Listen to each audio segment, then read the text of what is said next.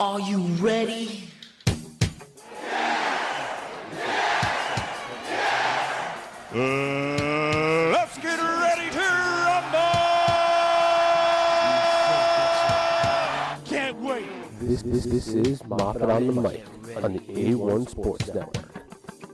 Bow to the masters. Break it down. How you doing, everybody? And welcome to the Moffat on the Mic radio show, courtesy of the A1 Sports Network. I am Craig Moffat, and of course, this show would not be complete without the people's producer, the production stylings of the founder of the A1 Sports Network, Mr. Chris Clem. What's up, Craig? Clem, I would have done the whole spiel, but we don't have a lot of time before Jack gets here, so I, I thought it would take too long. You already know what you are, I was so going to say, yeah, I got too many jobs here as it is. nice to see the Dirt Devil has finally been moved away from its spot that like, I feel like it's been there since the inauguration of this show. um, I am pretty psyched about today's show. We are thrilled to have uh, from uh, Create A Pro and indie pre- indie wrestling wrestler Jack Tomlinson is going to join us in about five minutes, and um, Clem is of course wearing the VSK shirt today for some weird reason. And uh, I don't a it's Jack because Tomlinson shirt yet. Jack has a new shirt. I know. I looked at it today. I on like, it's pretty pretty nice. The gray, it's pretty cool. I like it. So uh, we're going to talk to him about everything uh, about the world of indie wrestling, and um, you know, he was all, he's also been on 205 Live. He's been on Raw, so we have a lot to talk about with him. And uh, just to give you guys a heads up, Friday we're going to be talking to Titans beat writer for USA Today as well as for um, LSU football. We're going to be talking to Chrissy Freud, and uh, it'll be our first college football uh, reporter, Clem. I'm excited for that because I want. I've been like wanting to talk some college football and especially some LSU football, considering they lost like 90 percent of their team last year, Yeah, starters I mean- at least. Life without Joe Burrow, whether it begins in September or not, we don't even know if they're still going to have a season yet. Yeah, exactly. going down. But um, Chrissy Freud's going to join us Friday, and uh, we're very excited to have her on. And then next Monday, we're going to be doing a little fantasy fantasy sports. We'll be talking to Mark Salino from Statement Games. He's going to be giving us some picks for the week, especially with baseball starting tomorrow, with the Yankees and the Nationals, and the Mets begin Friday against the Atlanta Braves. Um, some quick notes today. Um, interesting uh, Jets news today. I don't know if you saw it. The Woody I saw. Johnson I saw it. uh, I mean, this just this story just gets worse and worse as it, you know as it goes on. Um, for all of you who have been under a rock today and not knowing what's going on, apparently Woody Johnson is under investigation for um, some racist and sexual comments uh, made towards, I guess, staff or towards, um, you know, employees. I didn't really get a chance to look at the article. It goes into detail through various sources, and um, which prompted a quick response from Jamal Adams. Of course it did. Basically said, and look, he's not wrong. He's not. No, he's not. Not wrong. I'm not, you know, I know I've kind of given Prez a hard time a bit on the show because I don't like the way he handled the contract negotiations, but he is definitely not wrong in this scenario. I don't know if it's true or not. I mean, of course, we always have to wait for the other shoe to drop, but if it is true, this looks really, really bad on Woody. It do- oh, it absolutely does. And here's the crazy part, though. It doesn't look bad on Christopher Johnson because Christopher Johnson's been, you know, telling the pl- players if they want to kneel, kneel. You know, don't, you know. Yeah. Been very supportive of the players, especially in the so the social, you know, injustice and all that stuff. But this looks really bad for Woody. And the thing was, a story broke yesterday that basically said that Trump was trying to get Woody to talk to, I guess, the you know, they, I don't know if it was Boris Johnson, I don't know who it was, but basically they were trying to push the British Open to Trump's Turnberry Resort, ooh, Scotland, which is that's a major ethics violation. Jack is here. You're talking. Oh, Jack is here. Jack All is right. Well, let's table that. Maybe we'll talk about it after uh, towards the end. So let's put him through. All right, joining us right now on the Moffat on the Mic show from uh, Create A Pro, we have indie wrestler Jack Tomlinson joining us. Jack, what's going on, man? Hey man, sorry, getting the camera working. There it goes. There, we're working. All right, we're good. How's it going, man? Um, I'm good. How are you both today? doing good. I have to say, and I hope you don't mind, you really do look like the, the dude from Spider Man. Yeah. Also having his poster here definitely helps. No, I don't mind in the slightest. I saw it on your Instagram. That's why I figured it was cool to just kind of to acknowledge it. But um, but no. Completely. uh, um, Completely. so I kind of wanted to get into something. I was going through uh, before we got before leading up to the show. I was going through like Mhm. some Twitter stuff, and um, I noticed you put some what looked like uh, people giving you some negative comments. I don't know if you just. I think you just got back to the ring recently Mhm. after like uh, kind of like a long hiatus due to the pandemic, and Mhm. you know people had some really like kind of you know saying that you know instead of doing your vlog, you should have been doing push-ups or Mhm. something like that. Mhm. Um, Yeah. Can you just comment further on that? Like, was it just from fans? Was it from you know just anybody in general? And like, where Yeah. where did the basis come from? When was your first match? Was it this past weekend or? So the first match was it was filmed for uh, Create A Pros Cap TV, which is on YouTube. That was actually filmed about a month ago. It, I think I was away from the ring for actually longer than the pandemic started because like shows kind of slowed down, Mhm. and then the end of the semester with uh, school started to go. So it had been about four or five months since I had been uh, actually wrestling. I'd gotten in the ring like two times for like training, but that was it. And it's about a month ago. I got in the ring. It was a very short match, about five minutes, and that was actually all comments made on commentary. So I hadn't heard anything. I had saw it be uploaded to YouTube, and I was like, "Oh, okay, let's let's see what it looks like from that." Because I had my own camera angle when I set up my camera Yeah. for my vlog, but I watched it, and I'm like, "Oh, well, okay." That was that was the first one I heard. I was like, "Okay, I guess the guy's just." You know the commentaries. You have to have the, the good guy commentary, the bad guy commentary, and you have the sports uh, analysis like guy in pro wrestling. I'm like, okay, he's just been. And then the second one came. I'm like, what is happening here? And there was like two or three more, and I'm like, I thought people liked me. I was so I was so out of guard. And then by the fifth one, I was like, all right, I like people hear this. I'm just gonna look, and I lose the match, and I, uh, I get hit in a very a place where the sun does not shine in the match, so I don't look particularly good in this match. So I was like, I have to do something to make it look like this went well. So I was like, I don't know what to say. I could like retaliate against everything, but then I just look like I'm like backed into a corner and just like chopping for for a defense, which I thought was kind of funny because I also didn't upload a single vlog during the pandemic, which made it even funnier to me. I was like, you know what? I'm just gonna copy and paste it. I'm gonna put every single one of them on my Twitter, and you know, wh- what are they gonna say? If I was really embarrassed or ashamed of what they were saying, I wouldn't be posting it myself. So How's the, how's the shoulder feeling? it feels a lot better now. Um, I've been going going to the doctor like legitimately every single week. We're trying to avoid surgery because the recovery time for that is like almost a year, so it'd be pretty terrible. About nine months. So right now I'm just waiting on. I have to get another test next week involving my nerves there.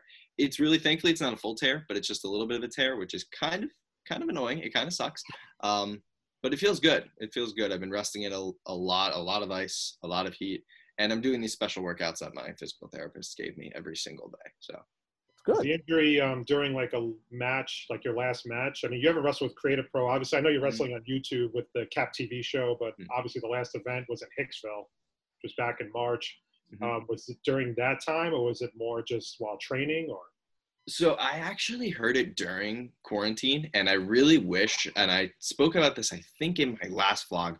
I really wish I had a cool story like to go along with it. Like I was, oh, I was deep sea fishing off Alaska, and I got caught by a shark. Like it literally, I woke up one morning and I couldn't feel my arm. That's the really the gist of the story, and I wish it was a lot better, but it's not.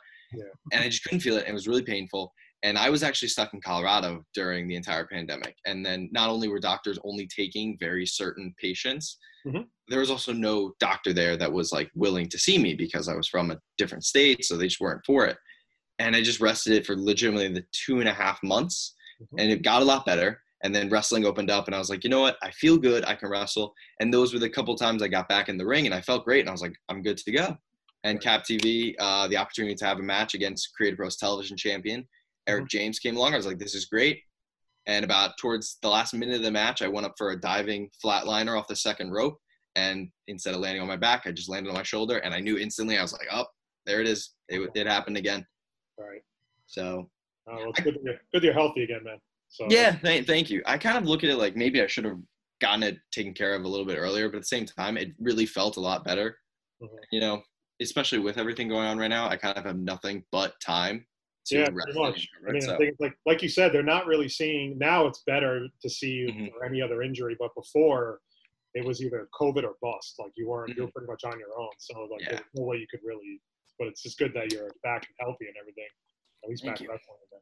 All right, so uh, how did you come up with the idea of the Vessler? I, I like, I really like, because it's like something Mhm. you haven't seen before, even on indie circuits. Like you don't really, you haven't seen much of that. So where did, have you been like doing vlogs your whole life? And it's just like, you know what, I'm gonna combine the two, my both loves of doing Mhm. vlogging and wrestling, or what's up?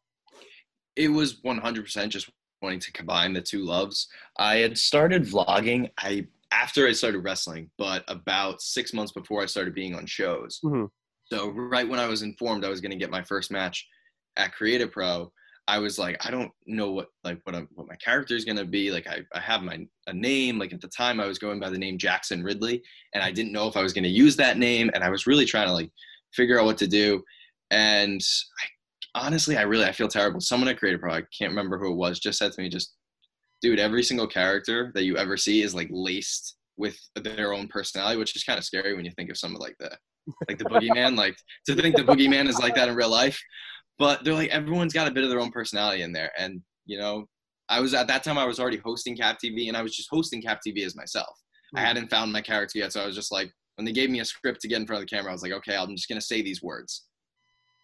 So when it came down to Showtime, I was like, you know what? I'm just gonna come out with my with my phone. I'm gonna vlog it. The Vessler eventually came along. I was legitimately, I would think I was in the shower and I was just like, like letting the water run, run off my back, and I'm just wondering what what what can I do in wrestling that's gonna stick? What can I do? Yeah. And I don't know how I somehow took the word uh, wrestler and Vessler and put it together. I think I was thinking of like relationship, like ship names Mhm. or like actual celebrities, like what their ship names were. Yeah. And then it somehow turned into that for me. And I was thinking about the relationship thing like earlier in the day. Like someone sent me like a video of like how like 10 years ago we were looking at relationships like Zac Efron and Vanessa Hudgens. And now they're like nothing together. So I don't know, I don't know why. It- This sounds very, very weird that this is what I think about in my day to day life, but I don't know. I have the time. I'm gonna I'm gonna think about that stuff. I was a big High School Musical fan. You know, the first match I saw you because I started only going to cap shows recently. I actually live right by the Knights of Columbus. I'm about five minutes away from the Knights of Columbus. Okay, so I awesome. started going. I started going to shows. Uh, the May show when you had Shawn Spears was like the big uh, at Scarlett Bordeaux, Mhm. and your match with Smart Mhm. Mark Sterling, where they basically kept changing the rules and like you weren't allowed to do anything. Like you pinned them in like literally 30 seconds, and the place went crazy when you won. And then all of a sudden they like you know Smart Mark Sterling you know did his thing as the heel, and then um, I asked this of VSK when he was on our show a few weeks ago.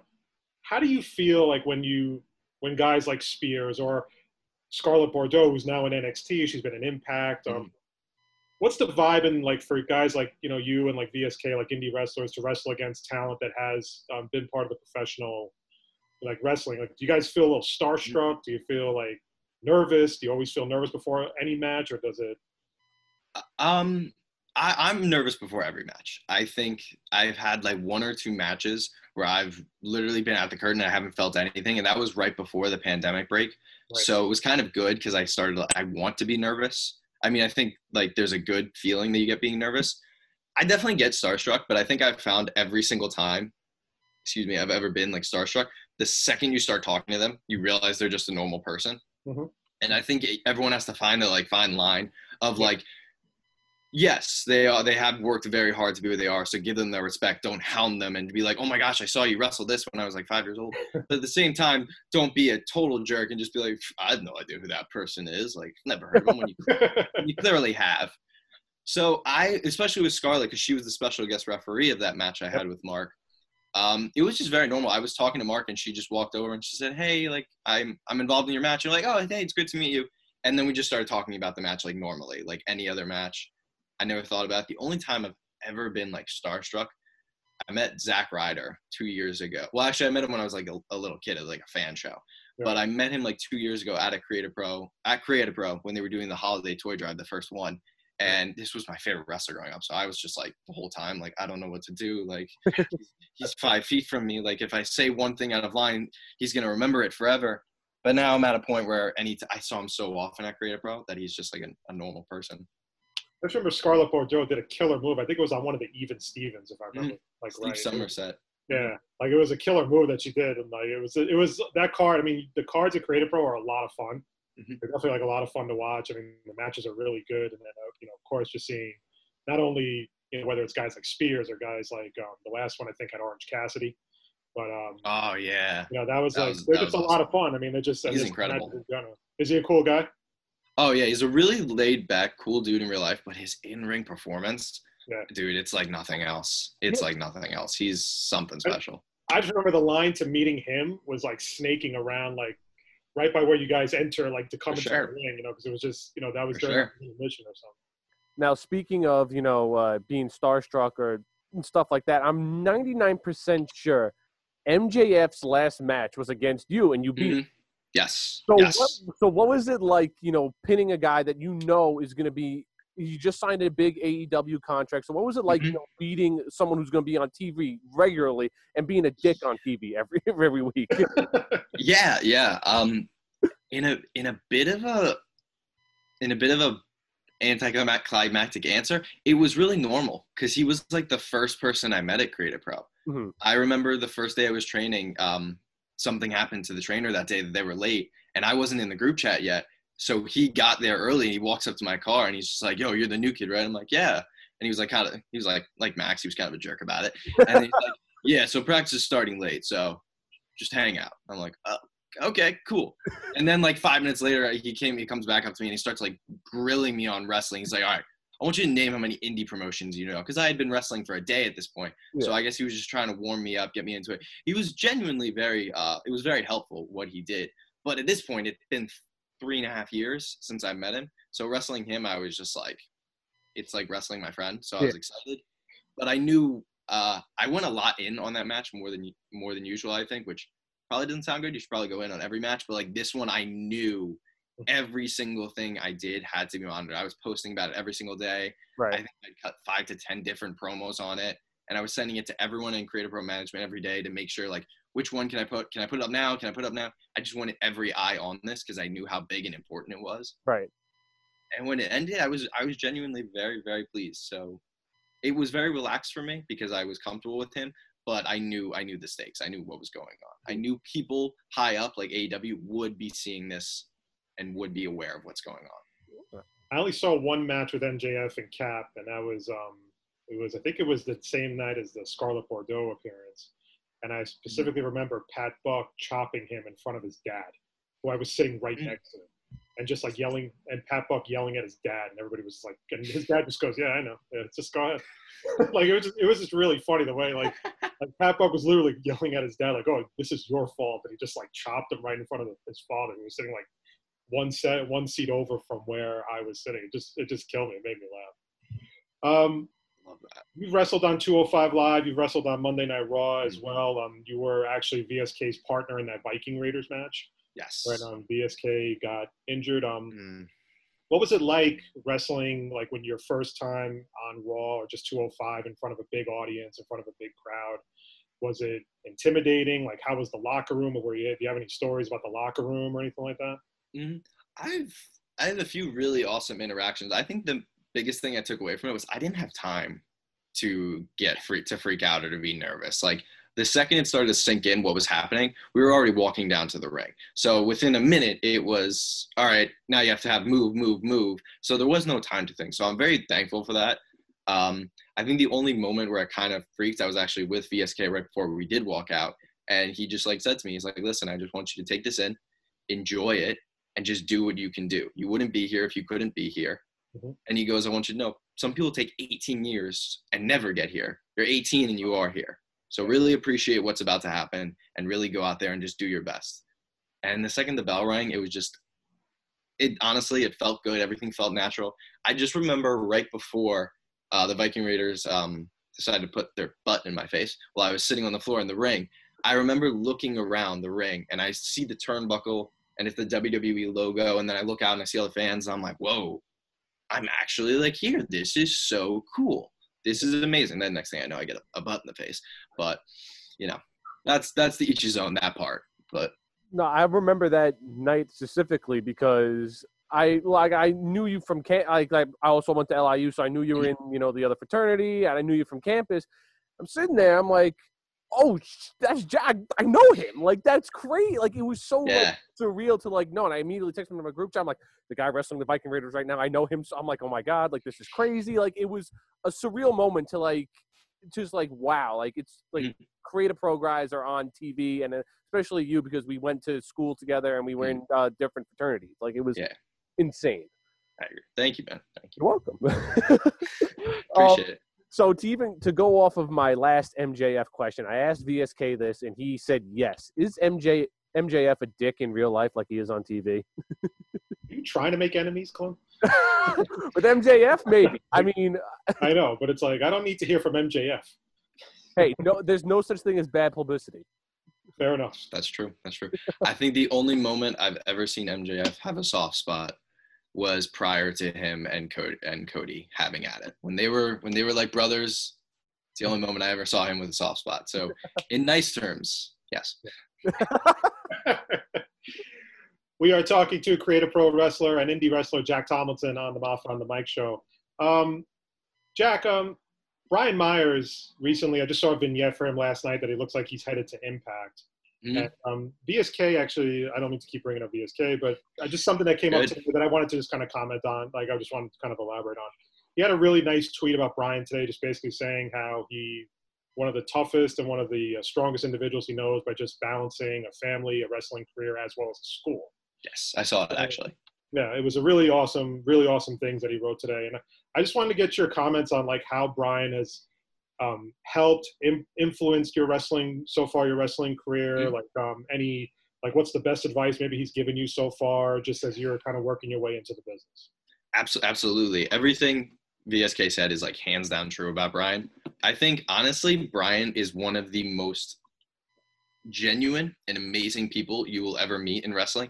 Outside of the fact he's criminally underrated at what he can do on the mic and in the ring. It's actually it's it's very angering. Uh, it angers a lot of people at Create A Pro how underrated he is. I mean, it should. But at the same time, it's also everybody in wrestling knows how good he is because no one in the history of wrestling has ever been able to turn losing so much into what he did. And it wasn't like every other superstar where they eventually were building up to their big win, which he did get at WrestleMania, but he Mhm. didn't know that win was coming. He didn't know it was going to happen. He could have just been told you're going to continue losing 500 times and no one's ever going to care. And he made something out of it. I think the biggest thing he teaches is going back to the starstruck thing, he was like the first person to make you realize they're normal people, and he he genuinely cares about everyone at Create A Pro. He Mhm. really wants everyone to do well, not just because it's his school, but because he he cares about us. You don't you don't stick around at Create A Pro unless you really have a place there. And Brian makes sure you have your place if you are willing to work for it. He teaches incredible work ethic outside of yes in ring skills, on the mic skills, which he's great at teaching. Real work ethic and knowing what it means to work hard and to really be a good a good overall worker in the ring beyond the ring. I mean i can't remember any specific words that came out when he said and i guarantee the second this ends i'm going to think of like 10 different quotes he said to me but i just every time he's never shown up and he's never half-assed anything. It's been 200% go go go nonstop whether he's coaching or he's having an actual match on raw now with impact Yeah, and it, that even shows to the like kind of impact he's made to some of the wrestlers. As we know, MJF and Kris Statlander, both Create A Pro graduates, are now in AEW. Max Caster recently had a match on AEW. Mhm. It's go. It just shows that you know what you just said is 100 percent true because these guys, these wrestlers, are getting opportunities in, in the big leagues like AEW, Impact, and the. WWE. Mhm, I agree, and I'm not gonna sit here and say I got a I got a contract from WWE. It's not like that at all. But I wouldn't have gotten my shot on Raw or 205 Live if it wasn't for Ryan. Exactly. It was because of him. Uh, it was because of him I got to go there as extra work, and it's because of him I got to have the match as it was.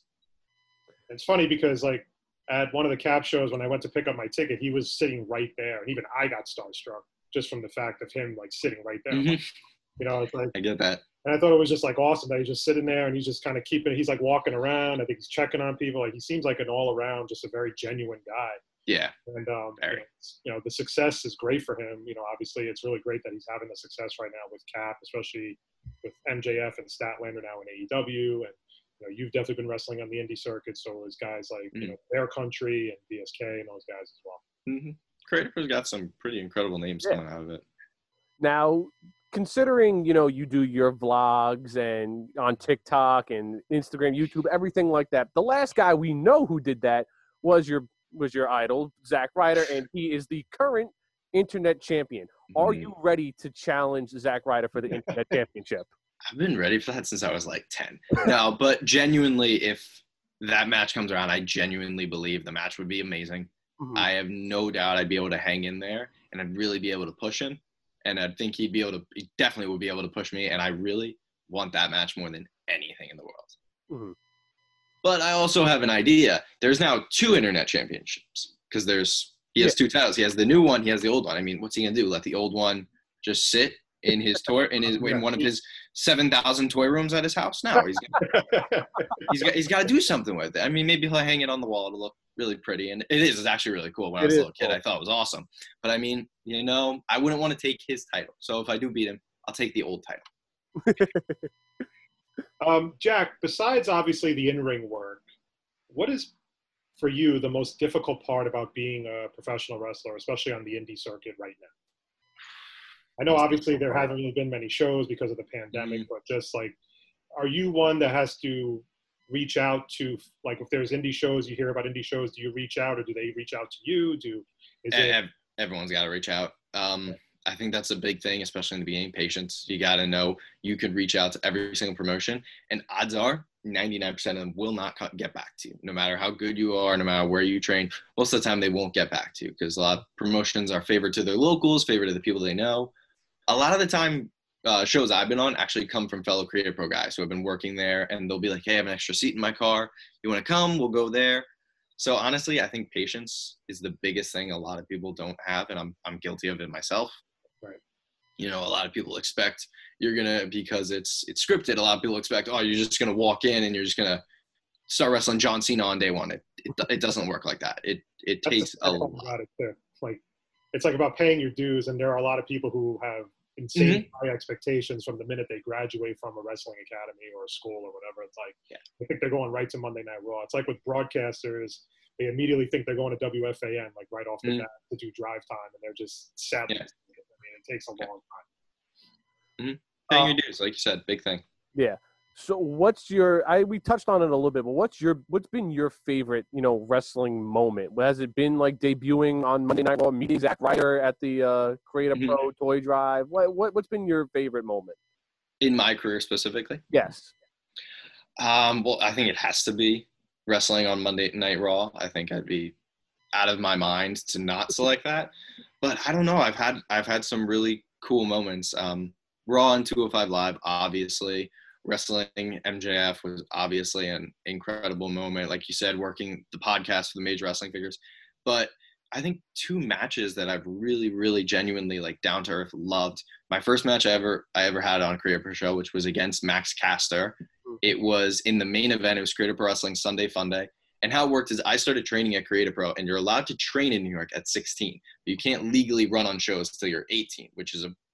I still don't know how to wrap my head around that rule, but I don't know. I honestly think it was good. I liked for myself that I was forced to wait two years where all I could do was focus on training. I didn't have to worry about critics or haters or any of that. It just was me and the ring.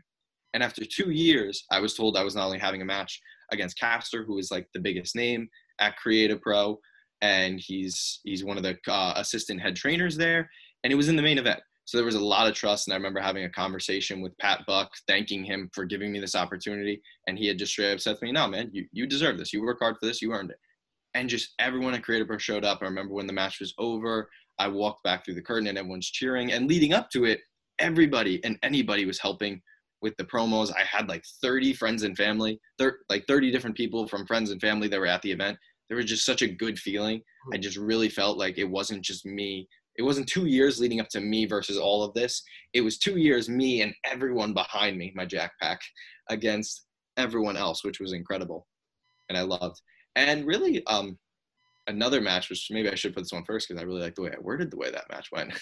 um, was I had a match against uh, John Silver, and I really just loved the match. It was nothing, nothing crazy. It was a one and done throwaway match. It was only 12 minutes, but I really felt good. The match was put together beautifully, and when it was done, I went to the back and I was like, I love the way that turned out.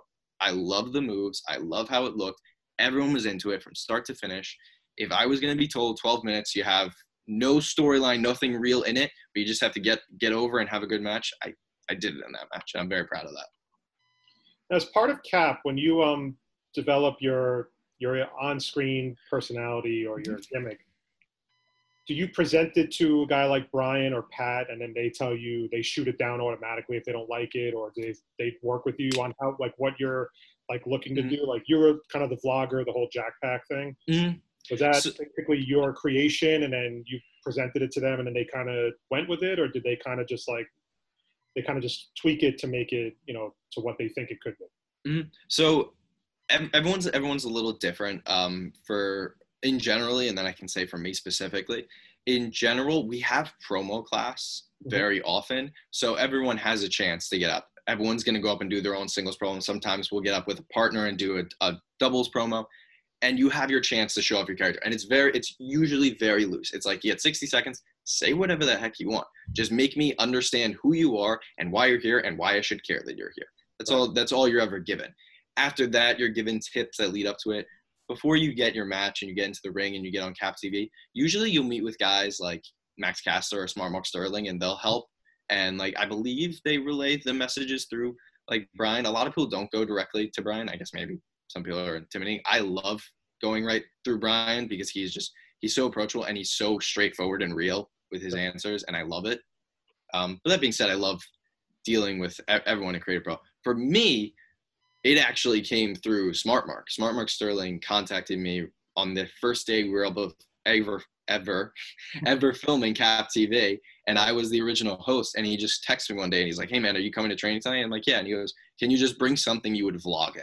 And I'm like, "I mean, sure, I guess." So I just brought a tie dye and like a Star Wars hat. I didn't know what that meant. Like I vlog in my regular day clothes. I didn't know what he wanted, and he just started saying, "Hey, just just talk like you do, and you're gonna host this show." I'm like, "Oh, "Okay, cool." I had no idea it was gonna become. So that was really I got the approval for the vlogger because of Smart Mark. He was like, "I'm I'm letting you go with this. I like this." All right. So, not a wrestling question, but what's it like to be TikTok famous? um it's it's weird because like people are genuinely like not mainstream but social media famous like they're attributing that like that's the same thing and i'm just like i'm just a dude making videos on an app you know i'm just having i'm in my bedroom doing this it takes like five minutes i'm just having fun um when it first took off like this past summer not this summer the summer before when it took off and i was getting videos with millions of views I was like really starstruck. I was confused. I had random people following me and DMing me every day. I had kids that I went to school. Uh, we went to school with. I've never seen before. On like on moving day, I had kids come up to me and be like, "Oh my gosh, you are you the kid on my for you page?" And I'm like, "Who? Who, who are you?" but like, I'm not at a level where I think you should know who I am. Like, who are you? Now it's kind of at a point where I I people are kind of like that I know are kind of like, ah, yeah, Jack's TikTok famous. That's whatever. It's it's nothing. It's nothing. But I just I really love it for one reason and one reason only because my dream has always been to create content on a large platform. Not so i can say i'm famous not so i can make a lot of money or be better than like anyone although all three of those things sound awesome. Um, it would be because i just want to make people smile and i want to make people happy. And when i look at my phone and i see whether it's a thousand views or i see a hundred thousand views or i see 10 followers or i see 125000 followers i know for a fact there's at least one person out there who is life is being changed for the better hopefully for the better because of my videos and if they're liking it it's making them smile and that's that's all i want so No, that's a pretty just- great. That's a pretty cool way to think about it. Yeah. To be honest, I mean, for Mhm. like you said, I mean, if you can make one person's day better, it's well, it's worth every penny. It's worth everything. that's all i want because i have a l- if you ask for a list i could give a very long list of people who i do not know who i am i've never met and the first person now i've met them was zack ryder where all i had was watching them on video and they just made me laugh they made me smile I was like they made me believe i could do that i could live my dream and if i can do that for one person i've lived my dream Um, I wanted to just get your opinions on, I guess, WWE these days. Is The other Mhm. night, it was uh, on Tuesday. They said that they had the lowest ratings that they've had for Monday night i did Raw. not know that For and the well, nobody really wants to see Randy Orton punting the Big Show, I guess, because it had the lowest ratings per quarter hour in like Raw history, which is like really bad. Really Oh. i would not expect that Now, under now, obviously with the pandemic, I mean, I think WWE is doing the best what with what they have. Mhm.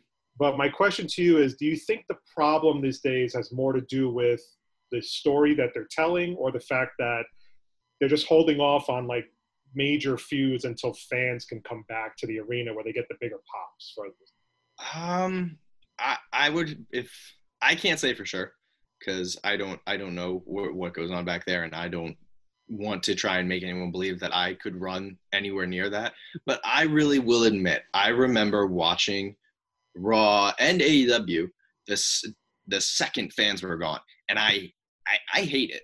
I ha- absolutely hate it's it. tough. It's a tough watch, It's- especially for two hour, three hours. it's terrible because you you see these awesome moments and there, there's nothing. There's no reaction. I mean i remember i think and i want to make sure i have this time right when becky lynch announced she was going to be a mother Yeah. and when matt hardy debuted in aew these were moments you expected people to lose it and then it's just like unless someone's talking on the mic it's just dead crickets. And i just think it i don't think i mean i'm going to take a guess. I don't think they're losing ratings because people don't care about randy orton anymore. I think it's because people just don't want the silence. It's just really, really dead. And it's I like that they added people at ringside, even though they are performance center. I like it. I like the sound. I like hearing it because you're not you don't.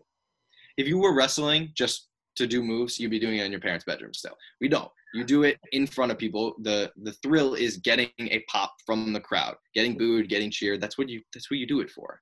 That's why the term we want to get over comes from. You're not getting over with the ring, you're getting over with the fans. See, with AEW's audience, it actually seems like more genuine. Like when you hear it, it almost sounds like you're actually at a show. Where, whereas with that, with WWE, and not in a bad way, it's not their fault, but it just it almost seems like it's a little forced with like the NXT wrestlers and stuff like that. It just seems like a little forced, like with the reactions and stuff. But I, Mhm. I just remember I was listening to like a Drew McIntyre promo when they had nobody, like not even the NXT wrestlers were the audience, and like, Really? he had a really good line, and it just hadn't. it was just it was tough to watch because it, it's almost That's like talking about. you can't tell if it's like a good line or if it's just you Yeah. know, people just hate it and then, and that's why you're not getting a reaction. It just had this really weird. It just was really kind of felt bad for Drew in a way because his WrestleMania moment was in front of nobody. Yeah, I, I did actually. I remember thinking that when that happened. I felt so bad for him, and he put on a good match, and he was well deserving of being the champion. He still is. It's just that without the fans, like you really see a night and day difference with the Mm. impact of promos or matches in general. Yeah, I agree. But I think it also it has its its advantages. Uh, for one, I think ticket scale, uh, sales are going to skyrocket for everyone when it opens up. But I just think it teaches everyone a new way of wrestling to think, to Mhm. try and go in to re- really know and to l- really learn in a new atmosphere. Because sometimes you you will wrestle in front of a crowd and the crowd might not be there for you. So I think it's a good way to try and learn this new type of environment. And you know, it's not ideal. I'm not all for it, but for what we have, I mean, we're lucky wrestling didn't get shut down as it was. So Uh, it's a good point. I'm very thankful. And I just remember, I, re- I can't remember what match it was. I was watching an episode of Dark, and I remember Billy Gunn was standing in the audience cheering on. So, I mean, I never thought in my wildest dreams I'd see Billy Gunn cheering on these two years ago no name wrestlers. You so I just thought it was pretty cool. So there are some cool moments coming out of it. Now, you're a big wrestling fan. You're a big Zack Ryder fan, and considering you know we just saw Kurt Hawkins, the Good Brothers, EC3 all go to Impact. Do you think a uh, Zack Ryder is going to go to AEW? I have no idea. Oh, I wish, I wish I did. I have no idea. Clint was trying to get some breaking, maybe some like some breaking news. Yeah, because info like that we that nobody else can find out. Got Right? nothing. I was gonna say the only reason I ask is because you know, like I just said, we saw all these guys debut at Slammiversary over the weekend, and Zack, you know, I know he's very good friends with Cody, and Mhm. he hasn't announced anywhere that he's going yet. So I figured I was like, you know what, maybe he's going AEW. Hasn't really made a say if he's going back to WWE yet. So I'm, Mhm. I was just hoping. I'm honestly, I'm hoping he goes to AEW because you mentioned earlier, you know, Kurt Hawkins, very highly underrated. I think Zack Ryder probably number one most underrated guy in WWE. It was just it was painful to watch like Zack go out and cut amazing promos, do great work in the ring, and then get nothing, lose the Intercontinental Championship after The thing is, he used to get a major pop when he used to come out all the time on Raw. Like on Raw with, I mean, everybody loved Zack Ryder. It just it was borderline criminal what they did with him because they just never really utilized him for what he was, and he just became, you know, it's unfortunate, but you know, maybe just being whether it go whether he winds up in Impact, AEW, whatever. Maybe it'll be better to utilize his his talents because he, Mhm. he is a talented wrestler. He's a very talented Very. wrestler. Just He's an incredibly talented just man in general. I think he's honestly prepared for this, for uh, being fired more than anyone because even when he was with WWE, it wasn't WWE's writing, it wasn't the producers, it wasn't anyone that got him over. It was him Yeah. and Z True Long Island Story. So he was genuine. He was prepared. He was ready for this. I mean, I mean, I honestly, hear, I, the minute you used to hear his theme song on wherever you were on Monday Night Raw, like everybody would be like, "Woo woo!" they lost Like, it. They, They lost it. I mean, like that alone should be enough to get him like a push that he rightfully deserves because he Mhm. just he's over with fans. It's really one of the key parts, obviously, of of just being Mhm. successful in wrestling in general. Yeah, I I get that. I I always like to look at it like this. At the end of the day, he has he has the skills. Obviously, he's one of the only guys to ever get himself over 100%. And whether he held the title for a day or a year, he's still going to go down as an Intercontinental United States and Tag Team Champion in WWE, which Right. is pretty incredible. And now I think he's going to do bigger things on the independents. I mean, he's just blowing up because he's putting out content every single mm-hmm. day because it's just on him. There's no one telling him what he Yeah. what to do, That's and great, he's though. I mean, they, they- it. it's creative freedom. I mean, that's Yeah. that's what a lot of the I think a lot of the guys that were hamstrung in WWE for a long time now kind of get the ability to do what they what they've wanted to do for so long, and you see a new a new part of their character, a new part of their you know just their overall personality that fans are going to flock to, and wherever he goes on the indie circuit, he's going to generate a lot of ticket sales. Mm. Oh, for sure. So speaking of the indie wrestling circuit, you know, it's shows are starting to come back very little by little. There was Mhm. a couple of shows last month. I think one was in Iowa. That was in an indoor place, and it took a lot of crap for not social distancing and all that stuff. There was another one recently that was that. outdoors. There was another one that was outdoors that was more like spaced out. Seats were spaced out and everything. Mhm. There's actually one this weekend in Atlantic City. Um, I, it's called Beyond Wrestling. I, I don't remember who's on it. But, Mhm. um, Oh yeah, for sure. I know all about Beyond. so my question is, is um, has there been any discussions about any future cap shows right now, whether indoors or outdoors? And how would you feel wrestling during the middle of a pandemic? Just, Mhm. I mean, like, while I mean, listen, you you want to take every booking you get, but at the same time, understanding the what's going on in the world. I mean, do you get a little skittish? Would you would you feel a little skittish? I guess. Mhm. Um, as far as I know, I think Create A Pro is really just focusing on Cap TV's Quarantine Cup right now, which is it's huge. It's huge what's going on. They have, I think, like 18 of some of the best or 16 of the best names at Create A Pro, all going match after match after match to wrestle Eric James, which is huge, which takes a lot of time as it is. So Create A Pro is not lacking in wrestling or content in the slightest, just because we don't have the fans coming in. I honestly, I'm for, I'm for waiting. This this pandemic, this Oh, it, okay. it won't it won't last. It Yeah. will eventually end, and I think we've. I don't. I going don't to come back big. You know, Cap is going to come back bigger than ever because everybody's going to be really screaming for that live event, like to get out to Mhm. live events again. Mhm. for sure. go. Yeah, and I think it's I think it's better not to, to rush into it because we're not talking like oh let's take a chance and if it works good if it doesn't all right we'll go back to the drawing board.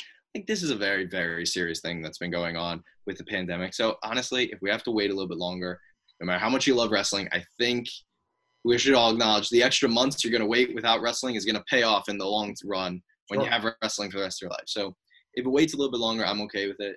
To the shows that are running, if they're following all rules, they're following regulations, they're being safe, power to them. Um, as of now, I'm kind of lucky. I, my shoulder's still messed up, so I can't wrestle as it is. So.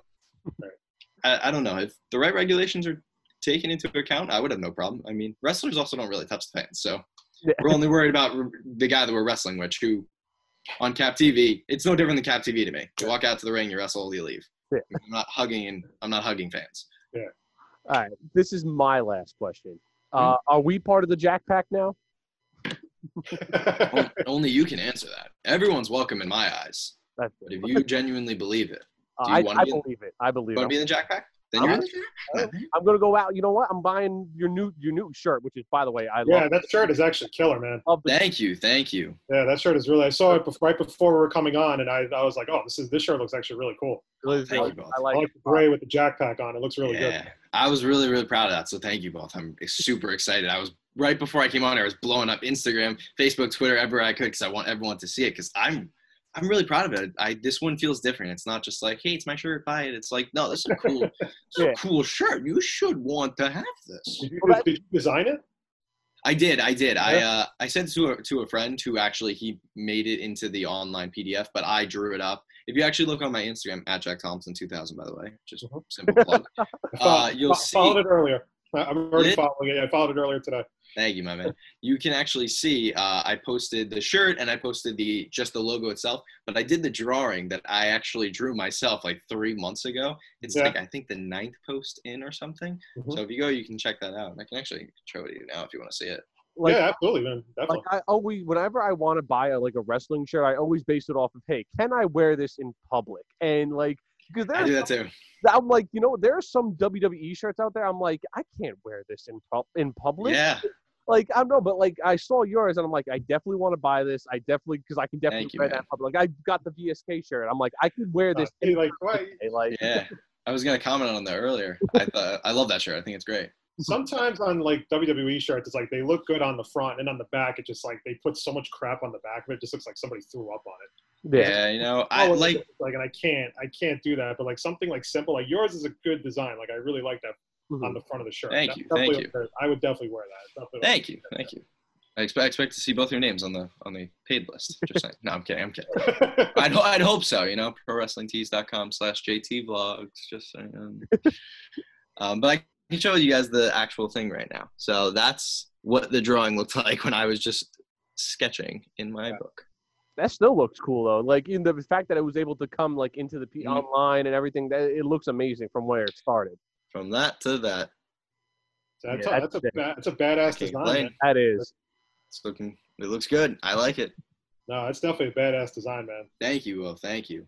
All right, my last question is, and I asked this when we had VSK on at the Knights of Columbus. Is that little area where the T-shirts are, where the wrestlers go and meet the fans? Mhm. That the tightest area you've ever been in in your life with fans? With with fans. Oh, I want to try and think about this I get That- the the last time, the last show I went to, I didn't think I was getting out of Yeah, line. It was just, it was because they were going in two different directions. yeah, I think so. And the I- I would- I remember just in that one, I was trying to get through and I couldn't. And then somebody stepped on my foot. And when a person turned around, it was MJF. Wow. It was MJF. And Did I'm he like, yell at you? Did he No, yell at you for getting didn't- his way? I didn't. I just kind of looked the other way. Like I just kind of, you know, Oh, but- that's funny. that could easily be the tightest area I've ever been in just to walk through for like, just to see like, I mean, I couldn't Oh, get anywhere near the tables because they were like, all the fans were there and stuff, but it was just like trying to get through, just to get through the other side was almost It-. It's horrible. It gets so crowded. I actually usually stand right next to which is kind kind of funny. I feel like this is VSK's podcast now. Um, hey, hey guys, I'm I'm VSK. You should all go. I, I don't know any of VSK. So actually, VSK. I, I think that's his social media handle or something like that. But I, I agree, especially at the end of the show, it gets so crowded because the ring starts being taken apart. Mm-hmm. So because the the guys who train at Create A Pro that aren't yet on on the show, the second the the show ends, they like and I remember doing this too. We rush the ring and they start ripping up the guardrails. They start taking everything down because they're like they're just they're doing their part, and I, I'm so appreciative for it.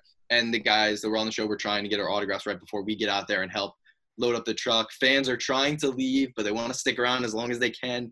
And the only safe place where you don't get hit by the ring is just crowd into that little room Yeah, is- and everyone's just on top of each other. It's very uncomfortable. I remember the last show I took up so much space because I had like six of my friends from school come, and they and they just like make this big uh, semicircle. So everyone's just crowding around them, and I was just I felt terrible, but I was like, yeah, It was like just incredibly claustrophobic. And the whole time I'm walking, I finally get to the end and I see Kip Stevens basically saying, evil Kip. ba- ba- evil Kip saying, if you're not going to buy anything, don't talk to me. And he literally was saying that five times over. And I just, I just kept walking. Like people were looking at him weird.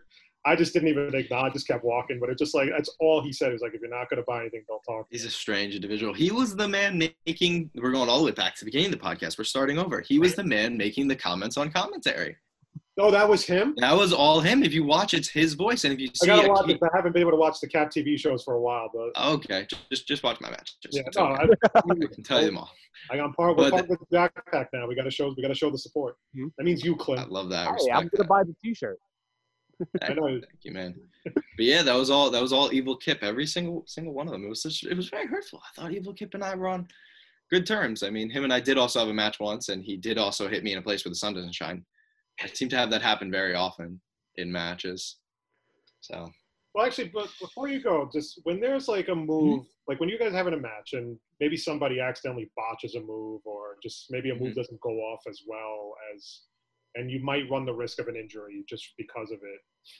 After the match is over, is it like really kind of heads in the in the lock back, or do you just kind of like acknowledge it, or do you not even even bother and just kind of go, okay, good match, but just next time? Mm, yeah, I've I've personally never never uh, butted heads. I'm very very laid back. I understand things happen, you know, and p- people all around people all around, especially in wrestling, especially at Create A Pro, are good people. They're not trying to hurt you. You know, Yeah. things are gonna happen. Sometimes things are gonna go wrong. You just gotta shake it off. I think there's an etiquette thing. Even if it was unintentional, you didn't mean to do it. You need to say sorry. You need to apologize, and you need to make sure they're okay.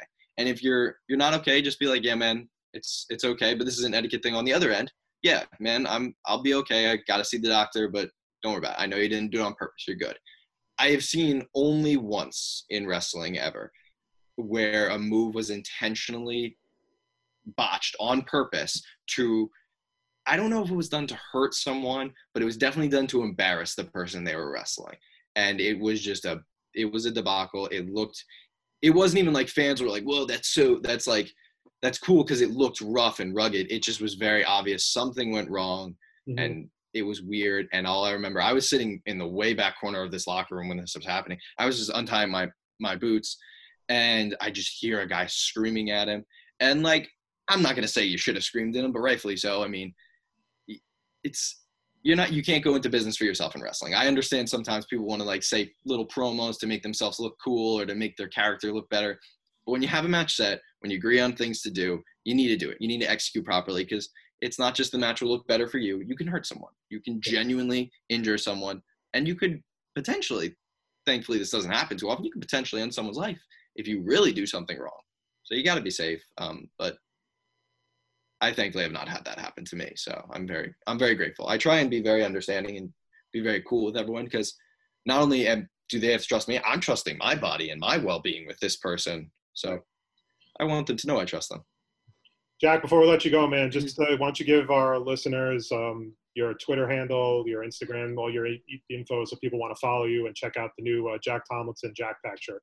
Absolutely. Thank you very much. So, for everyone who listened, thank you all for tuning in. If you want to find me on Instagram, at Jack Tomlinson 2000, Twitter, at Jack Tomlinson 00, and you can find me on YouTube, Jack Tomlinson Vlogs, and you can find me on TikTok, at Jack Tomlinson 2000. And don't forget the Jack Pack JT Vlogs merchandise available for WrestlingTees.com slash JT Vlogs. He's everywhere, folks. He is the head of the Jack Pack. We are the two newest members of the Jack Pack. We've been talking to Jack to. From Create A Pro. And uh, Jack, listen, thank you very much for taking the time out of your day to uh, talk to us about wrestling. And Clem and I will Absolutely. definitely be at the cra- the uh, cap shows as soon as they uh, get going again, especially the ones in Lynbrook because they kick ass. They're they're great. I agree. Absolutely. Thank you both for having me. All right, Hope man. to Take be back care of soon. yourself. Stay safe. Hopefully the shoulder gets better. And uh, before you know it, we'll see you in the ring really soon. Absolutely. Take care. It was good meeting you, Craig, and great seeing you, Chris, man. You too. right. Take care, Jack. Take care. All right, that was Jack Tomlinson, create a pro wrestler and indie wrestler. Clem, how fired up are you now for wrestling? I look. I'm like. I'm always Every fired. time we have a guest, we get more and more excited. And now I got to buy that shirt. I got to buy I, the I, I also have to buy that shirt. Yes, but especially after the dog shit we watched on Sunday with Extreme Rules and talking to after talking to Jack, I'm so excited for more wrestling now. You know what's funny, man? I'm telling you, and like we ripped WWE to shreds. You know, especially when we had Andrew on last week. 'cause Andrew, I mean, Andrew left no stone unturned. Oh yeah. And if you didn't see his Twitter videos, like with him, Joe, and Eric watching Extreme Rules, like during the, I think it was the I match, it's really funny.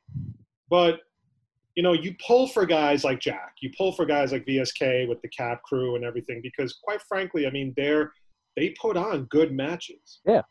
But you see, like, here's the thing that bothered me, right? So we talk about Impact, and Impact brought in like Gallows and Anderson, they brought in EC3, they brought in Heath Slater, they brought in all these guys, right? And like it, it's it's cool. I'm not saying it's not, but I would love to see a guy like VSK get a shot in Impact. I'd love to see a guy like Jack Tomlinson get a shot in Impact. I mean, they they're they're great wrestlers and Yeah. they put on quality matches. And you know, sometimes it's like you always want to see the younger guy, the you know, the underdog in a way, get the get the moment. You know Yeah. what I mean? And I think that's why we we like people like MJ. yeah, uh, Even though MJF's a dick, I think he's the best heel in professional wrestling right now. We like to see guys like MJF and Kris Statlander, even Orange like Cassidy as well. You know, succeed in AEW or or even WWE. Well, eh, we like to see them because you want to see like the younger guys, you know, see like that. Names we haven't heard of Mike, before. Yeah, names we haven't heard of before. You know, succeed in a whether it's AEW, Impact, or the. WWE. But it was like, listen, it was like for Raw. You knew that Randy Orton was going to punt the Big Show. Yeah. But why am I going to waste my time watching it when I already know what's going to happen? Right. Like, nothing is going to change. Now, you know what would have been a better thing Mhm. if Drew McIntyre had come out at the end Right. to kind of set up because there's a lot of talk about it being Randy Orton, Drew McIntyre at SummerSlam. Yeah. Ooh, I can't wait for that. That would have been a nice little setup for that match. Like right as he's about to punt them, you hit Drew's music. Mhm. You know, so it's like little things like that. I mean, listen, I just wrote for Raw just now, just by seeing. But it's just like when you set up, oh, it's an unsanctioned match between Big Show and Randy Orton. No one cares, dude. Yeah. No one, cares. no one cares. Like, And as, and we even talked to Jack about that. Like, is it like more, more or less of like WWE, or is it like the fans, or whatever? And but when they put out garbage writing like that, like, unfortunately, like, no one wants to see the Big Show anymore. Like, I, I've always respected the Big Show. I like what he did. He's always been like just a big guy in the company until Braun Strowman came along, and you know, no one in their right mind wants to watch Randy Orton punt the Big Show. I would rather much see Randy Orton punt anyone else on the roster except for the Big Show. Like it's just it's it's not appetizing for me to watch. I agree. And the thing is, is that, for example, the Bayley, like the Sasha and Asuka match at Extreme Rules, oh, it was like Bayley puts on a referee shirt and counts three. Like, on what planet does that make any sense? It doesn't, and that's what sucked. Like it was a good match up until that point, and it, it went from but I'll say like it was like a B match. It went from B to F immediately because they just they're just saving this Bayley Sasha feud, and it's it's ter- it's terrible. Like I just don't like. I get they want to save this feud, or they're just prolonging it until they can't do it anymore. But doing that made absolutely zero sense. Like it's just. Here, and here's the problem. This I kind of pin fans on this one because when you criticize the product, people get mad at you and they're like, "Oh, you know it's fake, right?" And it's like, "Yeah, dude, I know it's fake, and I can comment on the story. The thing is, you're trying to tell a story. The story doesn't make any sense.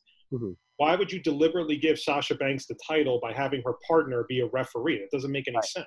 Right. Now, there's a, there's ways you could have went around. You could have said, "Oh, Asuka, you didn't see this clause in the contract that states that I can be the referee of the match," you know, kind Yeah. of thing, Stupid or shit. whatever. But then here's my thing: if Stephanie McMahon is going to strip Sasha of the title, then why isn't it back on Asuka? Because if Sasha didn't win the title, then it should go right back to Asuka, like it's a disqualification. Yeah, it's not, it's not a vacant title now. It's it should be Asuka's title, not a vacant title. Like this, this it's like the the shit like this makes me like I'm like, come on, you're a thousand percent losing to AEW in the ratings. Like, yeah, and that and again that, that's what's just annoying about the whole process and it's like when you have um, mvp oh apollo crews can't wrestle so i'm the new united states champion yeah, like who- and he just walks out and i'm like oh that's terrible like again it's just like and now we found out the real reason why apparently apollo crews has covid Mhm. which is why he's not wrestling but still it's like there could have been a better way there could have been another match and honestly honest to god that match should have been on the kickoff. That shouldn't have even been on the pay-per-view. That you should have switched the owens murphy match over with you know. I have such a problem with the way they've been booking Kevin Owens. Like this, it makes absolutely no sense. Beats Seth Rollins at WrestleMania, destroys Seth Rollins actually, and he has since then just been downhill for Seth for Kevin Owens. It makes absolutely no sense. Kevin Yeah, Owens is you know what they're going to do now, right? They're going to make him a heel, and that's how he's going to get his run again. When they could, they could just make him a face, like a Stone Cold Steve Austin type of face. Yeah. Just says what he has, says off the cuff, and then just go have him go for the title. yeah, They- like they I, really can. They, the problem I have with WWE, man, is they overthink this. They overthink it too much. I finally watched Great American Bash okay. all the way through, and it wasn't great. No pun intended. right? But it wasn't terrible either, but you can tell the difference between like how it should be a takeover Yeah. because takeover gets such a huge like draw and like you really can unfortunately the problem with professional wrestling today is that the fans really do set the tone Yeah. for the shows when you don't have fans you could still put on the show but the impact is less Right. so that's a little troublesome for me and right now we don't know when it's going to happen mcmahon is saying something that they hope to have fans back in in september but that could easily be something that they may not happen because we don't know how long the pandemic is going to go on Right. you know, especially as we get into the colder months again, and we're right back to where we started, where people are getting sick and people don't know, you know, and we don't have a vaccine and all that stuff. So unfortunately, you got at this point though, you might as well just steamroll through, do the Sasha Banks heel turn on Bayley, you know, build up your matches. I mean, use the talent you have. I mean, that I would just make the most sense in the world. Like for example, MVP as a new faction. I like the fact that Shelton Benjamin's in it. Yeah. Shelton Benjamin has more personality than Bobby Lashley. I'm sorry, but it's the truth. No, I don't you're think Bobby. Lashley's a big dude, and you know, we really want to see him fight Lesnar at SummerSlam and in like an MMA type of bout. But Lesnar is not coming back anytime soon. But Shelton Benjamin gives that group a little bit of a personality, which I Right. like. Exactly. No, it definitely it definitely does. And I've always said Shelton Benjamin's so good in the ring. I mean, maybe not as much, but even back in the day, he never really got much credit for being Yeah. an amazing wrestler. Yeah, he won the Intercontinental and United States titles a couple times, but he never got the push that he really deserved. Now that he's back again, I kind of want him to see. I kind of want to see like go further with this, but at the same time, mm-hmm. like I don't because like he's a, he's older now, and like I would rather see like Kevin Owens, Andrade, Aleister Black, someone else get the spotlight over him. Yeah, I mean, listen, they're figuring out some things. Like, it's looking more and more likely that Ruby Riot's going to pair up with Liv again and kind of reform like two thirds of the Riot squad, which is Yeah.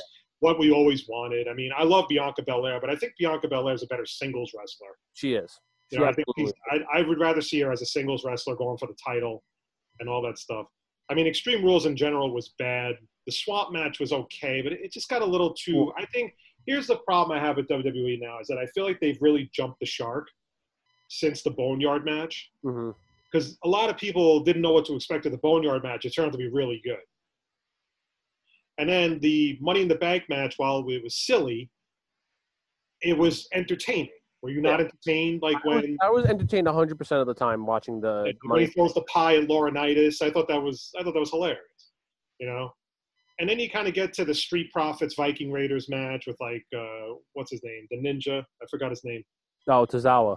Tozawa, uh, Kira Tozawa, and um, that was ridiculous because it had no winner and just made no sense. Yeah. And then you get to this match, and it's like, yeah, it has the usual, you know, Bray Wyatt stuff, and it looks like the story they're telling is is that the Fiend is trapping the old Bray Wyatt in like, you know, and then so maybe the eventuality is that Bray Wyatt's gonna go back to his like Louisiana Bayou gimmick, which I loved. I mean, I'm a huge Yeah. fan. And then there's Alexa Bliss. What is Alexa Bliss in this whole thing? Is she going to be Sister Abigail, or is this? I like, loved it. That that was the that was like the one really good thing because it was totally unexpected. that that was like the one shining thing I liked about the the swamp the swamp match. But other than that, like I'm watching and I'm like, this is more of a move production than it is a fight. Like at least with the Boneyard match, AJ and the Undertaker were, were fighting each other. This Yeah. was this was not it. Yeah, you had two guys try to beat up Braun, and then like that was really and then and then Bray hit him with an oar a couple times. But that was really it for all the fighting. I'd say it was like ninety percent like movie, ten percent fighting. I'm like, that's not what I want to see. I want to I want to watch a fight. Like this is making me watch. Exactly. And listen, overall, at the end of the day, they still put on a good show. I, I mean, it was okay. Like, actually, let me rephrase that. It was bad. now that I think, about it, I'm, I'm trying to give them the benefit of the doubt, but the more I kind of think about it, the It fact not- that I keep saying that the New Day has to be completely repackaged. They have to either Yeah. be a heel tag team or they just have to go away for a while and come back. Maybe when um, Xavier Woods comes back. Um, the only thing I could say about Cesaro and Shinsuke Nakamura is, well, I love the fact that they're champions. You always get this vibe that they're not a true tag team. Yeah. And if there's one thing I hate is when they just pair up two randoms and make them a tag team. Well, You have just put Cesaro with Sheamus to bring back the bar, as they have been a tag team together for so long. Well, that's what I was just about to say. I mean, I'm I'm f- kind of for because if you remember, that's how Cesaro and Sheamus got put together. They were they were all they were like I think it was like years ago. They were both like going on like this seven like best of seven series, and it ended up being like game seven or match seven, whatever it was. Ended up being like they had a tie, and Shane was just like, you know what, this was for the WWE title, but I didn't say which title. And they gave he was like, you're both going to be fighting. I guess it was like the New Day or the Usos, whoever it was. You guys will both be Yeah. fighting them for the tag titles, and that's how the that's how the bar formed. So I mean, Exactly. And But- overall, listen, I just think like you're you're you're thinking. I don't know. If, I don't know if it's just McMahon overlooking the booking or whatever. I don't know what it is, but it's getting worse. mhm. And the thing is, right now, AEW is still kind of firing on a lot of cylinders. I will say one thing about AEW. After watching um, Fighter Fest, I watched the first two hours of Fighter Fest. Um, I think Kenny Omega is very overrated. You know what? You're not the only person. With Pisano, when Andrew was on last week, he said the same thing because I agree with Andrew a thousand percent. I'm like, I don't see what people see. Am I like, you know, and, and the thing was, uh, you know, my wife's cousin Keith, we talk wrestling all the time, and he's a, you know, and the re- originally he's like, oh, Kenny Omega's amazing. When I brought it up again today, he kind of said he was like, yeah, I kind of agree with you. He's not really as good as he was in New Japan.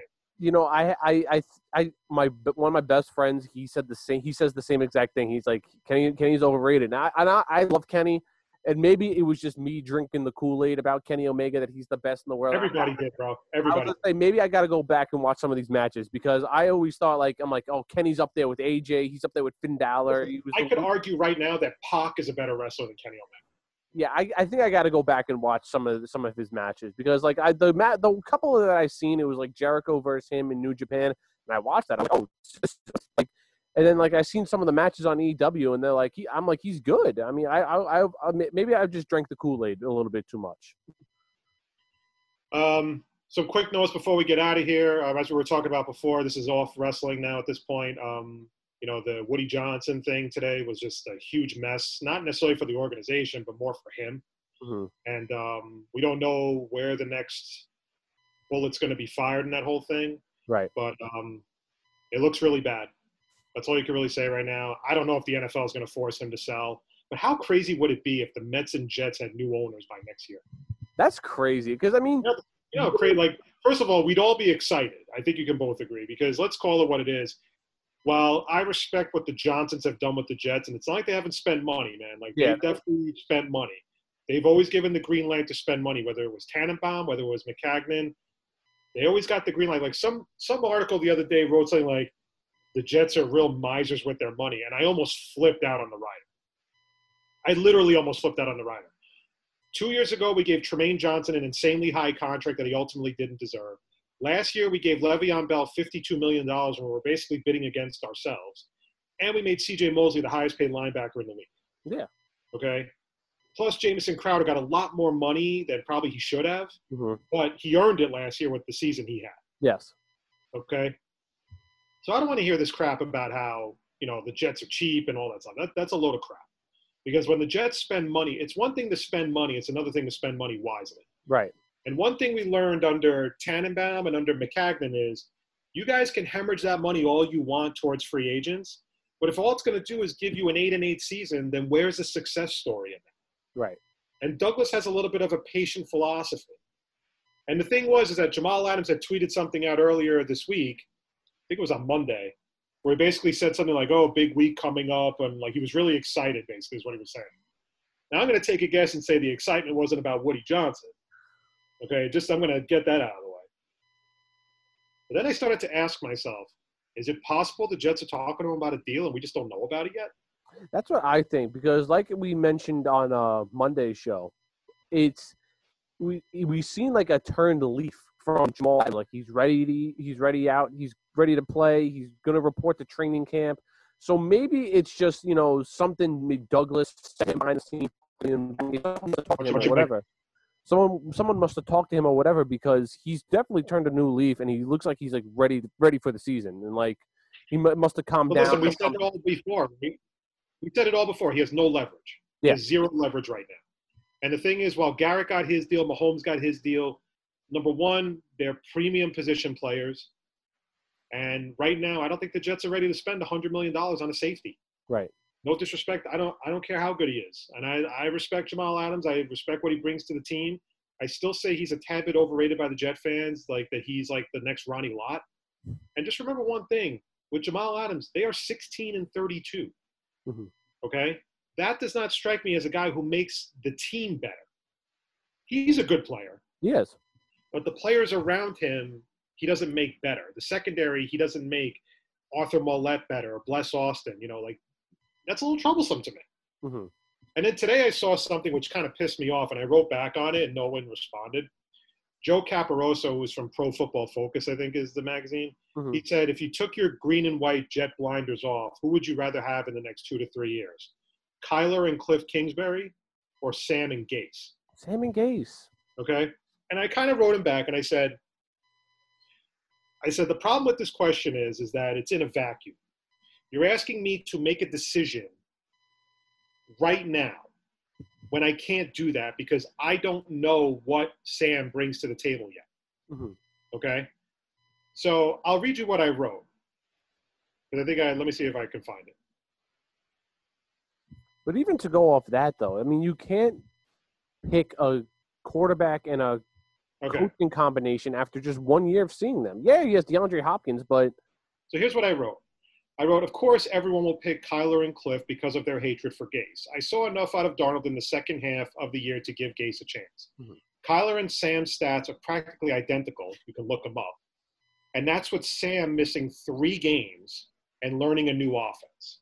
So in other words, my point is, is that Sam plays a full season. He's having a better season than Kyler Murray. Yeah. Now, Kyler Murray may have a little bit of an advantage because they went out and got DeAndre Hopkins. Okay. But here's the problem I have. Number one, we got to stop. Now, all of a sudden, it's about how Cliff Kingsbury seems to be this amazing coach when the team went 5 10 and 1 last year. So he's not that amazing. Okay. So let's get that out of the way right now. Yes, he runs a very exciting offense, and adding Hopkins to a team with Christian Kirk, you have Kenyan Drake, and you have uh, Larry Fitzgerald. Fine. But they also play in a brutally tough division Mhm. playing against San Francisco twice, Seattle twice, and those are playoff teams. San Francisco definitely a playoff team. Seattle is definitely on the cusp of being a playoff team. and so are the Rams. The Rams are still a tough team. Okay. So the thing is, everybody's ready to anoint Kyler Murray the MVP, and I do think Kyler Murray is going to be a good player. But right now, judging by my second half of what I saw with Sam Darnold, I have to give Gase more time. Yeah. Because what I'm seeing right now is a, co- a quarterback who is starting to get comfortable in this offense, which means if he plays, and I hope to God he plays a full season this year, he could be very good. hmm Is it out of the realm? Remember we had Jake on, and I asked Jake, excuse me, I asked Jake, I said, if Sam plays a full season, is it highly probable that he could have easily gotten a couple of extra wins and maybe even been a 4,000 yard passer? hmm It's not out of the realm of possibility, Clem. It's not. No, and I, know? I, And, I, and the thing is, like, I think this quarterback guru crap that everybody throws down Gase, that's what writers write about him. We know he's stubborn. We know he's arrogant. We know exactly what he is. But here's my point the players are a funny bunch on the Jets, right? Because when Rex Ryan was the coach of the team, everyone kept saying how, well, we would run through a wall for Rex, and we love Rex, and we're gonna we'll die for Rex and everything. And they did his braggadocious attitude and everything. It rubbed off onto the players. And where did it get them? Outside of the two AFC championship games, it got them nothing but losing records for the next three years. They did nothing for three years. Okay? Now you get to Todd Bowles. And everybody says the same thing about Todd Bowles, right? Players all over. I love Todd. Jamal said a few times he would ride or die with Todd and all that stuff. We love Todd. We, we you know, we kill for the guy. We, we run through a wall for him and everything. What'd that get him? They had a golden opportunity in his first year to be a playoff team. They went into Buffalo against Rex and crapped the bed completely. Mhm. No showed the game. Buffalo was out of it. Was out of it. They could have steamrolled Buffalo, hmm and they went in with no game plan. They went in with nothing. Fitzpatrick was dreadful in that game, and they lost, and they knocked themselves out of the playoffs. And then the two years after that were brutal under Todd Bowles. And now you have see the thing is, it's like, look, I'll take the drill sergeant coach if it gets me where I need to get. Players, you know, you had it your way under your player coaches. Now you're gonna have to deal with a tougher, tougher individual, and you got to grin and bear it. I don't know what Adam Gase is right now. I don't love his personality. Um, he was not my first choice as coach, but if I see Sam developing the way he's developing, I have to. I have to put my faith in Gase and the fact that Sam is going to be in the same offense for a second year in a row, which remember, he didn't have in his second year. Right. He was under two different coordinators last year, learning two completely different offenses. And the fact that his stats were eerily similar to Kyler Murray, I mean, come on. Well, I, I I I like Kyler Murray, and I do think he's going to be a good good quarterback. But if we're looking at who's in a better situation right now, it's Kyler Murray without a doubt. He has the one of the best wide receivers in NFL history in Larry Fitzgerald. He has the top two wide receiver in, in right now in DeAndre Hopkins. Christian Kirk is a great is a good- is a good slot guy. Kenyan Drake is not a bad running back to have. And then you look at what Sam has. He really, on paper, only has Le'Veon Bell. That is it. And now, that's my thing, though, too. This is what Gase has to do now. You've got to get Bell involved more. Mm-hmm. And Bell seems to like him, whether Bell was just saying what he said, whatever. It's another story. It doesn't matter. Bell is a Jet. I think overall, I think Gase gets a bit of a bad rap, to be brutally honest. But at the same time, you're bringing back a lot of the same offense, same players. Mhm. The new guy is Denzel Mims. It's not a bad thing to be, you know, but it's just like it, the question just exists in a vacuum. Of course, everybody's going to take Kyler and Cliff Kingsbury because they hate Gase, right? Right. Exactly. And the thing is, I saw enough of the second half out of Darnold to know that maybe Gase is not as bad as people think he is. That's what I'm saying. I mean, look, you give. I I think if he never got mo- if Sam never got mono during the season, the season looks completely different. Yeah, did mess up? Did Gase mess up a few games? Yes. Like we can't lose to the Dolphins and we can't lose to the uh, the Bengals. Those are two games we should have got back, and we should have never lost to uh, the the Bills week one. Okay, it's real easy to say that now. Which I'm going to throw some shade on Prez because that was your defense collapse. Yep, that was the defense. Right.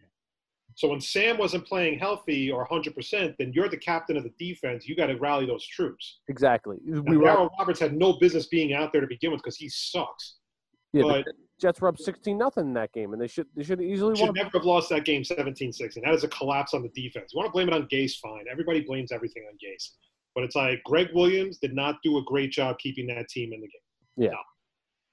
So, all right. Anything before you get out? Before we get out of here? I'm just excited for sports to be back this week. I Oh, know, man. I'm. I'm so. yeah, I forgot. I didn't realize that today was NBA scrimmages too. I saw. Yeah, I saw that on Instagram, and I was like, "Oh my god, this is Brooklyn's playing tonight against New Orleans, but I don't get NBA TV, so I can't watch it. like I, I'm just so happy for it for everything to be back. Like I'm, like uh, yeah, it's gonna be weird with no fans in the NBA and NFL, but we'll get like the four major sports back, well, four major sports back right now, and I'm so happy. Hockey, hockey next Saturday. Good news. It's going to be on the NBC Sports Network. I get to watch the Islanders. All right. So I'm actually very happy about that. Um, yeah, I mean, baseball starts tomorrow with the Yankees and Nationals, the Mets and Braves on Friday. The Mets made a couple of minor moves today, adding uh, Juan Lagares back in New York on a minor league deal. And uh, they also added Brian Dozier, who has played for the Dodgers, played for the Padres, and uh, played for the Twins. Uh, those two will probably not be on the main roster. They're going to be part of that whole um, Like taxi cab. yeah, the- yeah, the taxi squad at MC uh, uh, for the Cyclones, for the Cyclone Stadium, MCU Park, and uh, they released Melky Cabrera and Gordon Beckham today. I, I'm fine with that. Look, I always liked Brian Dozier, big power Good guy. is, man, the good news for the Mets right now is that Jacob Degrom is going to make the start Friday. I think that's that's a huge, huge, huge, huge piece of news right there. But the bad news now is that Marcus Stroman is now hurt. Yeah, I know he has a calf injury. Hopefully, it's not serious. Hopefully, it's not too bad. Let's see what happens. I mean, Yeah. I think they may just have to go to a bullpen game one day, depending on, you know, they may have to. I mean, I mean, it, I mean, That's how- uh, that that's a game you start Seth Lugo. I was You know, gonna say, look, the the Rays thrived on it last year, and they were not a bad team at all. They Yeah. won ninety something games, I think. you have additional pitchers, you're gonna have to use them. You don't have a choice. Exactly. If that's the case, so maybe it doesn't. But if you push him back, maybe it's not so bad. That's what I'm like. I'm like I even said it on past shows. I'm gonna be very excited, not just for Luis Rojas, but like every manager, how they manage the season, like it's gonna be it's gonna be very different. It's be unconventional. They're gonna have to think this way. All managers in MLB. The one thing about the Mets too, I thought was an insanely classy move that they made. Um, they made a cardboard cutout of um, Anthony Causi, the uh, Mhm. post photographer who passed away from COVID nineteen, who was Mhm. very well respected by not only the Mets but the Yankees. So that was a pretty classy move, and they put him right in the photo booth in the front, like Oh, where the was nice. sit. Yeah. So I thought that was really awesome. That's going to do it for the Moffat on the Mic show for today. Uh, special thank you to Jack Tomlinson from Create A Pro uh, for coming on the show to talk some wrestling with us. And uh, definitely check out his shirt at uh, Pro Wrestling Tees backslash, was it JT? JT Vlogs, I'm pretty sure it was. JT Vlog. So definitely check out the shirt, the new shirt for the Jack Tomlinson. Chris and I are very proud to be part of the, the newest members of the Jack Pack. So we're pretty psyched. And definitely, again, we hope that we can't wait for pro wrestling, Create A Pro in general, to get back on its feet and uh, getting putting shows together again. So then when we go to the shows and we got to reach out, we got to look out for VSK and Jack and just kind of introduce ourselves. Yeah, we meet him in person. I mean, you know Jack pretty well, so I mean, you know Jack from from school, so he'll Yeah. probably recognize you right away. And then, if anything, you know, like hopefully we get to meet up with those guys and just say what's up. But uh, definitely uh, follow Jack on Instagram, follow him on Twitter as as well. Uh, just our next show, we're going to have Titan, Tennessee Titans beat writer, as well as for LSU football, we're going to be talking to Chrissy Freud from USA Today. So we're pretty psyched about her coming on the show on Friday. And then next Monday, we're going to have Mark Salino from uh, Statement Games joining us. We're going to talk some fantasy sports uh, for, and, and he's going to give us a little bit of background on what Statement Games really is. I kind of got it, but I kind of don't. I'm not.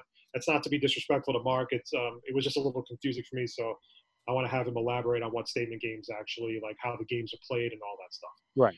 Clem, thank you for holding it down like you normally do. Everyone, subscribe to the show on Spotify, subscribe to the show on Apple Podcasts. Uh, our interviews with Kim Moisa, Islander superfan, is now available. We also have interviews with VSK from Create A Pro, Andrew Gross from the new the Islanders beat writer for Newsday, Tim Healy, Mets beat writer for Newsday. Uh, we have a lot of interviews up, so definitely check them out. Feedback always appreciated. On behalf of Chris Clem, by the way, breaking news: Mookie Betts is officially signing a 12-year, 365 million dollar extension with the Dodgers. Jeez, man, must So- be nice. Hey, man, well deserved. Well deserved as far as I'm concerned. Yeah, He's definitely. a quality player, and I think you knew the Dodgers had to sign him long term. No way they're going to give up that kind of prospects and not get Mookie Betts signed. Exactly. Yeah. Tough break, Met fans, because we thought with Steve Cohen maybe it would come through, but there's always Nolan Arenado. on behalf of Chris Clem, I am Craig Moffat. This has been the Moffat on the Mic Show. Follow us on Instagram, Twitter, and Facebook, as well as the A1 Sports Network on Facebook, Twitter, and Instagram. And uh, that's it. Clem, I will talk to you Friday, where once again we'll have Tennessee Titans beat writer as well as LSU football beat writer Chrissy Freud from uh, USA Today. Have a great have a great one, everybody, and we'll be back with our next show on Friday. Take it easy, Clem. Oh, Clem. Yes. Now that the show is over,